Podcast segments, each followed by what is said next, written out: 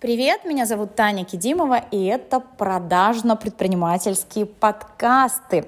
Мы разбираем здесь больные темы предпринимателей в области маркетинга и продаж. Я даю вам короткие советики, вы говорите мне спасибо, мы друг друга влюбляемся. Ну, в общем, а, все такое. Сегодня будет очень короткий подкаст, но супер важный, который прям может а, вообще разделить ваше понимание ценообразования на до и после, а точнее работы с возражениями по цене на до и после. Смотрите, тема подкаста следующая. Если клиент говорит дорого, если вы ожидаете, что я вам сейчас выдам 10 советиков о том, как отрабатывать возражения дорого из маркетинговых учебников за 1995 год, то нет.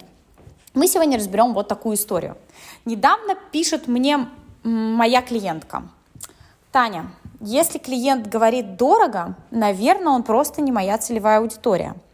Я закинула этот вопрос в сторис, и вы мне все умные, опытные ребята написали, нет, это значит не объяснили ценность. Ну, все же начитались вот этого цена, ценность, вот это вот все. Вы и правы, и не правы. Решила напомнить здесь, как на самом деле обстоят дела. И тут всегда есть два фактора. Да, то самое соотношение цены и ценности. Мы все знаем эту фразу, но точно ли мы умеем работать с этой фразой, а не просто умничаем? Да, история с ценностью всегда субъективная. Да, ценность воспринимается субъективно нашим клиентом, но если мы знаем своего клиента и знаем его критерии, что для него важно, что ценно, то мы можем влиять на его субъективное восприятие ценности.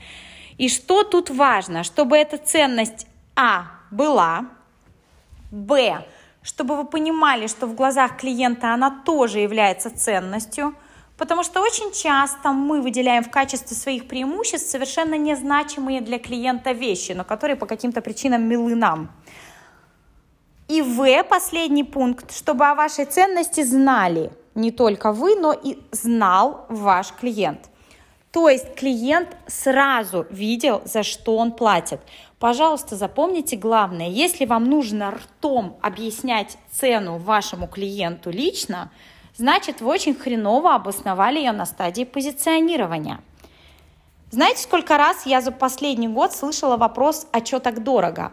дважды, при том, что чек на индивидуальную работу со мной начинается от полумиллиона рублей.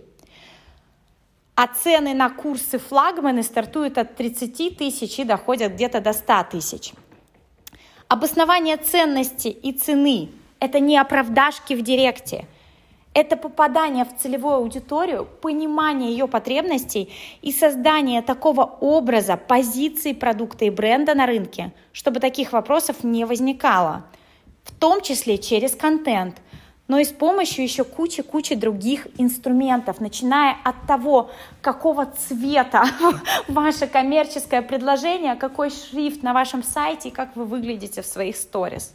Начиная с этих маленьких вещей, безусловно, заканчивая глубинным наполнением вашего продукта. И, кстати, то, что я хотя бы два раза об этом услышала, это тоже дает мне сигнал о том, что я где-то просчиталась либо по первому пункту, либо по второму. Первый пункт – это транслирование ценности, создание воспринимаемой ценности в глазах потребителя. Что нам нужно для этого? Знать, кто наш клиент, знать, что именно для него важно и ценно. Нет, не надо мерить по себе.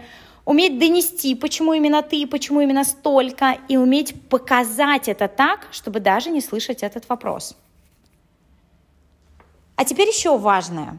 Второй фактор, почему ему дорого, да, это попадание или не попадание в целевую аудиторию. И не надо здесь топить за цену и ценность. Да, да, это скучно, но это факт. Хоть убейтесь созданием ценности, если у этого сегмента тупо нет столько денег на эту потребность, вы ничего с этим не сделаете. Вы потратите ресурсы, которые могли бы потратить на другое. Верю ли я в то, что вилла на Майорке стоит 600 тысяч евро? Верю. Я оцениваю ее во столько? Оцениваю. Мне надо транслировать ее ценность? Не надо. Есть у меня на нее деньги? Пока нет. И все. В таком случае надо либо менять целевой сегмент, либо менять продукт, чтобы клиент и продукт попадали друг в друга.